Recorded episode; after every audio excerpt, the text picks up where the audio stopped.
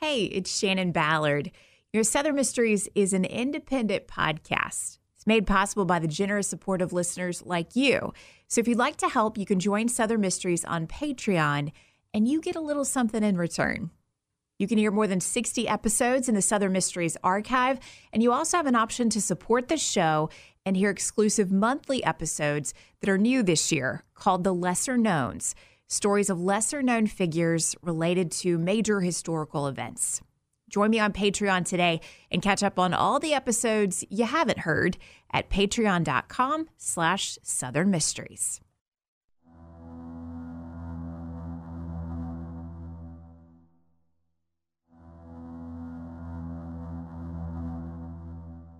The Shelton Laurel Massacre in January 1863 is a striking example of divided loyalists and complicated battle lines in North Carolina during the Civil War. Historians John Inscoe and Gordon McKinney have written that the mass murder of 13 people accused of being Union sympathizers proves guerrilla warfare blurred the lines between combatants and non combatants and obscured the rules of war. Welcome to Southern Mysteries, exploring history and mysteries of the American South. I'm your host, Shannon Ballard. This is the story of the Shelton Laurel Massacre. The battle lines of the Civil War were never as simple as Union versus Confederate. Within just about every state in the Confederacy, there were areas where Union sympathizers refused to take up arms for the Confederate cause. When conscription began in 1862, many of these sympathizers were forced to fight for a cause they did not believe in. Depending on the military presence in the region or familial relationships, allegiances often changed. Many Union sympathizers forced to fight for the Confederacy became deserters and fled. Some Unionists committed acts of violence against Confederate sympathizers, while Confederates did the same to Unionists. In western North Carolina's Madison County, this tension and violence led to the county becoming known as Bloody Madison.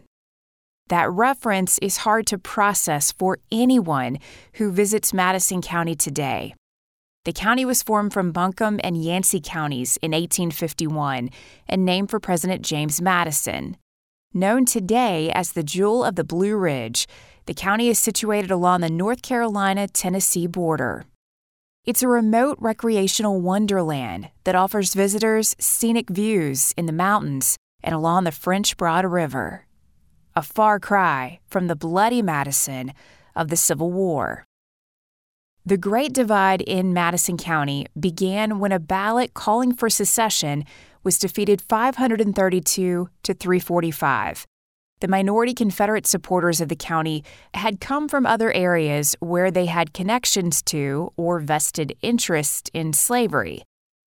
They had to face the reality that their county was a Unionist stronghold, which led to increased tension and violence. Then came the salt issue. Salt was crucial for preservation of food for soldiers. Union leaders understood that keeping salt from the South could help them win the war. They set about raiding Confederate salt stockpiles, and the raids, along with the blockade of shipments into the South, were successful. By late 1892, salt was a protected resource, which led North Carolina Governor Zebulon Vance to declare no salt could be exported from the state where it was already scarce, especially in remote areas like Madison County. The winter of 1863 was harsh for soldiers in Madison County. The lack of food and supplies meant citizens and soldiers suffered. They were hungry and desperate. In early January, Union guerrillas, led by a man named John Kirk, raided the town of Marshall, the Madison County seat. They went from home to home, seizing salt and any food they could find, and they shot a captain who was guarding the county's salt supply. The captain was related to Colonel Lawrence Allen, commander of the 64th North Carolina Regiment. The attack on Marshall included a targeted attack on the Allen home. At the time, the colonel was in Tennessee with his regiment but his wife and their three young children were home. The children were bedridden with scarlet fever, but that didn't stop these men from rushing in and terrorizing the Allens. When news reached Colonel Allen and his Lieutenant Colonel James Keith, they were granted permission to return home to Madison County to take revenge. Allen was convinced John Kirk's raiders included men who deserted the 64th, along with men from Shelton Laurel, a small community just north of Marshall. Close knit Shelton Laurel had become a safe haven for men who pledged their allegiance to the Union and deserted Allen's 64th North Carolina Regiment. Colonel Allen and Lieutenant Colonel James Keith met with General Henry Heth, the commander of Eastern Tennessee. Rumors that a force of 500 men were forming in Shelton Laurel to fight the Confederacy were part of the discussion when Allen and Keith met with General Heth. They discussed a plan to send Confederate forces into Shelton Laurel to find Kirk's raiders and prevent future attacks. A witness said they heard Heth tell Allen, quote, I want no reports from you about your course at Laurel. I do not want to be troubled with any prisoners, and the last one of them should be killed. In late January 1863, the 64th North Carolina began their march into Shelton Laurel to kill those involved in the Marshall raid and recover salt and property taken during the raid. Two columns of the 64th moved in, with Allen leading one into the valley and Lieutenant Colonel Keith leading the second. They met resistance from Unionists along the way. The 64th spared no one their wrath as they tortured the elderly and women who refused to reveal the location of Kirk or any of his raiders. David Forbes described the torture in her Scalawag article about the massacre in 2017, writing, The women were whipped bloody or repeatedly beaten and hanged from a tree. One was tied to a tree in the snow, and her infant was put on the doorway of the cabin in the freezing weather. Still, they did not talk.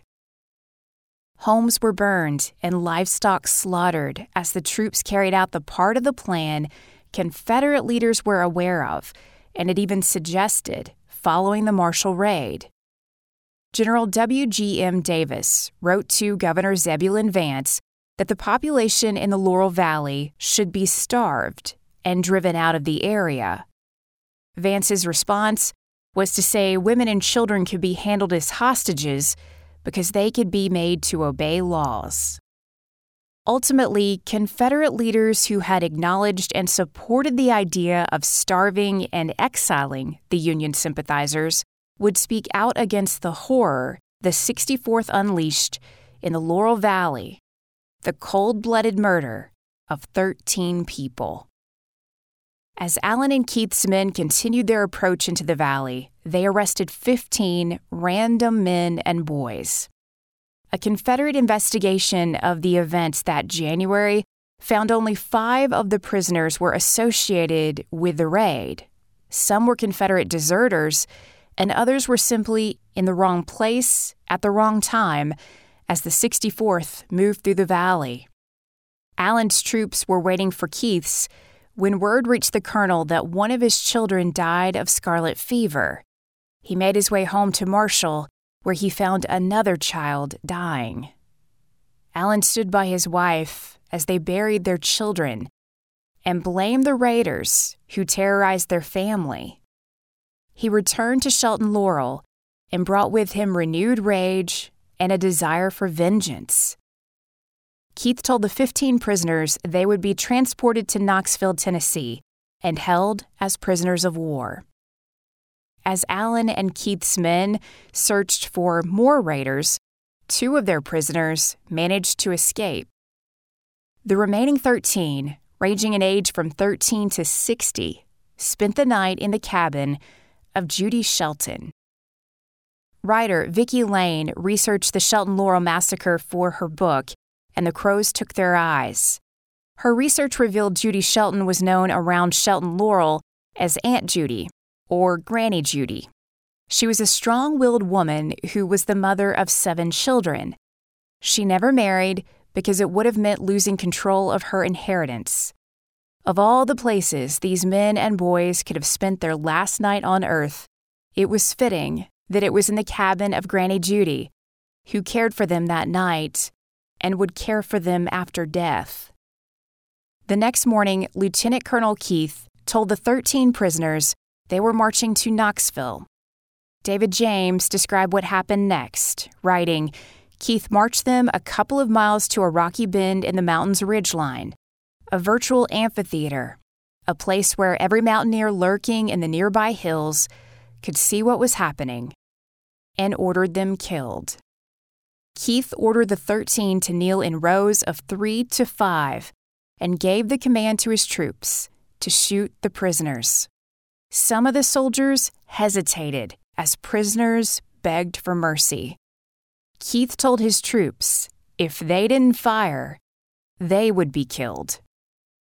The men who died that day would later be described by their families as desperate, simply trying to provide for their families in a harsh winter and being driven to steal food because of supplies being cut off. This was the complicated war within the war, and war is hell.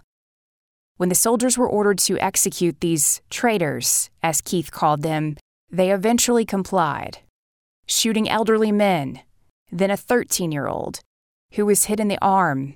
He was shot and killed as he tried to crawl away. Soldiers would later say it was hard to execute one of the men because he wouldn't stop smiling. They later learned he was mentally handicapped. They ordered the man to cover his face and then shot and killed him. The 13 boys and men who died that day were related. Family members discovered their bodies, half buried, in a mass grave. Judy Shelton, who had cared for these 13 prisoners in her cabin the night before they died, helped several other women care for the dead and give them a proper burial. News of the tragedy was reported in papers across the United States and in Europe. Confederate officials spoke out against the 64th's actions, saying they were infuriated. Governor Zebulon Vance ordered North Carolina's Attorney General, Augustus Merrimon, to investigate. The investigation lasted months.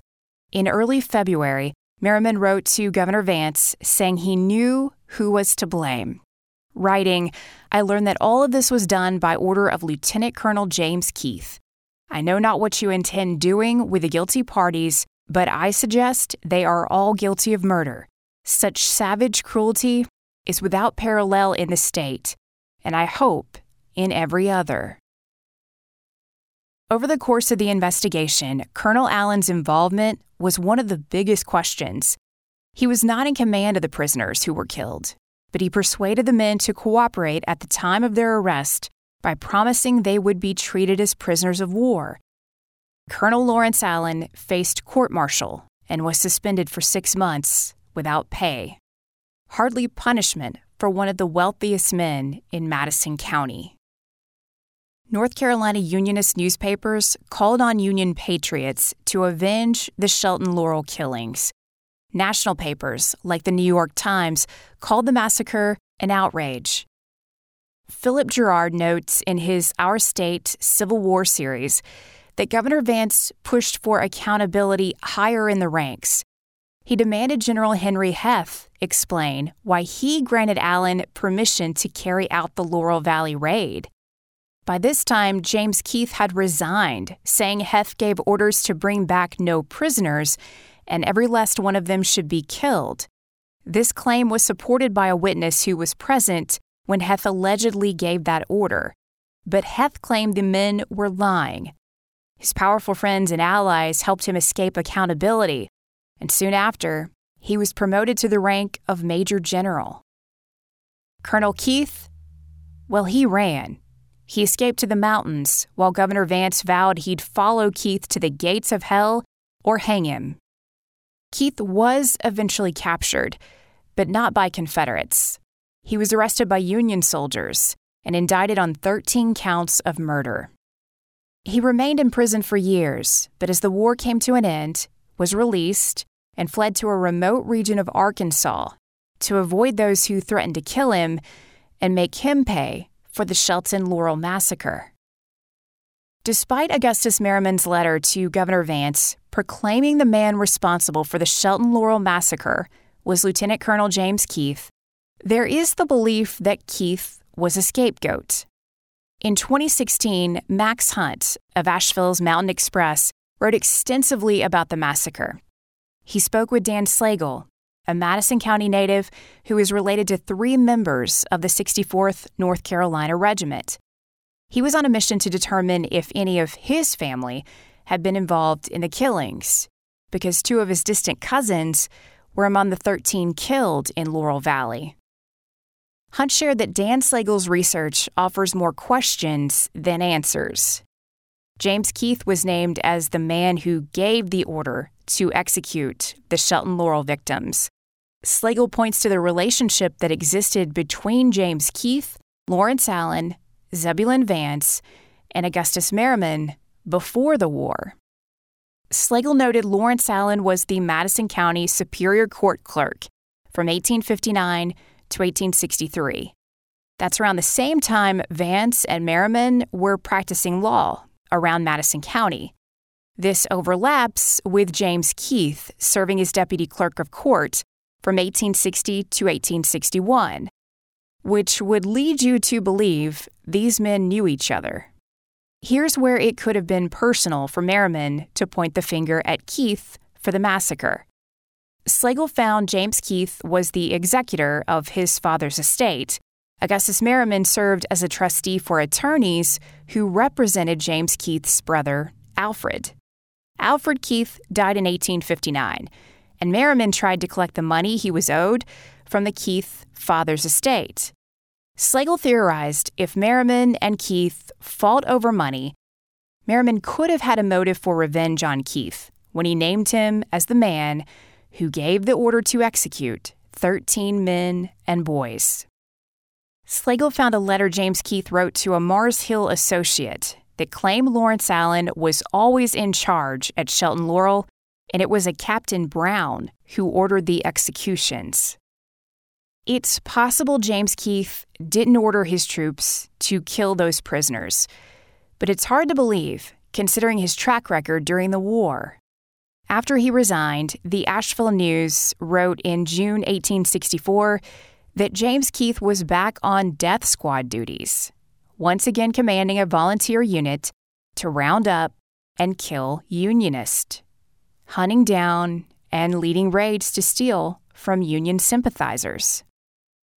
The reality is, we'll never know exactly how the Shelton Laurel massacre was carried out and who ordered the murders. There was never justice for the Shelton families who lost loved ones. Even after Augustus Merrimon became a U.S. Senator and filed a pension petition in Congress on behalf of five widows of the victims, the petition died in committee. Colonel Lawrence Allen, like so many Civil War soldiers, was haunted either by what he had seen or done during the war. In July 1894, the Charlotte Observer wrote that Colonel Lawrence Allen had attempted suicide in the county jail following his arrest for writing a bad check. Allen recovered, but rumors persisted he was haunted by guilt surrounding his involvement with the massacre. But Allen descendants, who were interviewed by author Vicki Lane, maintain the incident in Laurel Valley in January 1863 was not a massacre, but a justified wartime military action. With the passage of time, the Shelton Laurel Massacre was forgotten, apart from residents of Bloody Madison. A historic marker has been erected eight miles from the site of the massacre. For those born and raised in Madison County, there's still a divide between the folks who were proud descendants of the Shelton Laurel men killed in January 1863 and the descendants of those soldiers who killed them. Southern Mysteries is created and hosted by me, Shannon Ballard. To learn more about this independent podcast and view sources for this episode, check the show notes at southernmysteries.com. If you're new to Southern Mysteries, you can dive into the show archive, even hear episodes that are exclusively available to those who support the show when you join me on Patreon. Patreon lets creators like me offer unique content through monthly subscriptions. And we have so many new Patreon friends. A big thanks to Elise from Cary, North Carolina, Melissa from Radford, Virginia, Misty from Mendenhall, Mississippi, Amy from Woodstown, New Jersey, Peyton from Tiller, Arkansas, Madeline from Chicago, Illinois, Purity from Jefferson, Georgia, Nicole from Billings, Montana, Jean from Bronx, New York, Lisa from Florien, Louisiana, and Connie from Wayland, Tennessee for your support, along with friends who are listening and supporting from mysterious locations, including Darla, Harry, Jamie, Amy, Joe, Susan, Trisha, and Teresa. Now, if you're new to the show and you're interested in joining, there are two levels of support. You can join and get access to the archives and ad free Southern Mysteries episodes, or you can join at a level that offers you the archives, ad free episodes, and a monthly episode of my Patreon exclusive podcast called The Lesser Knowns. You can get immediate access to all of those episodes when you join, and you can opt in and out depending on your financial situation. So try it out today at patreon.com slash southern mysteries. By the way, I know not everyone can't support the show financially. So if you want to show your support in other ways, just drop a review where you're listening or share this episode to help your friends find a new podcast to listen to.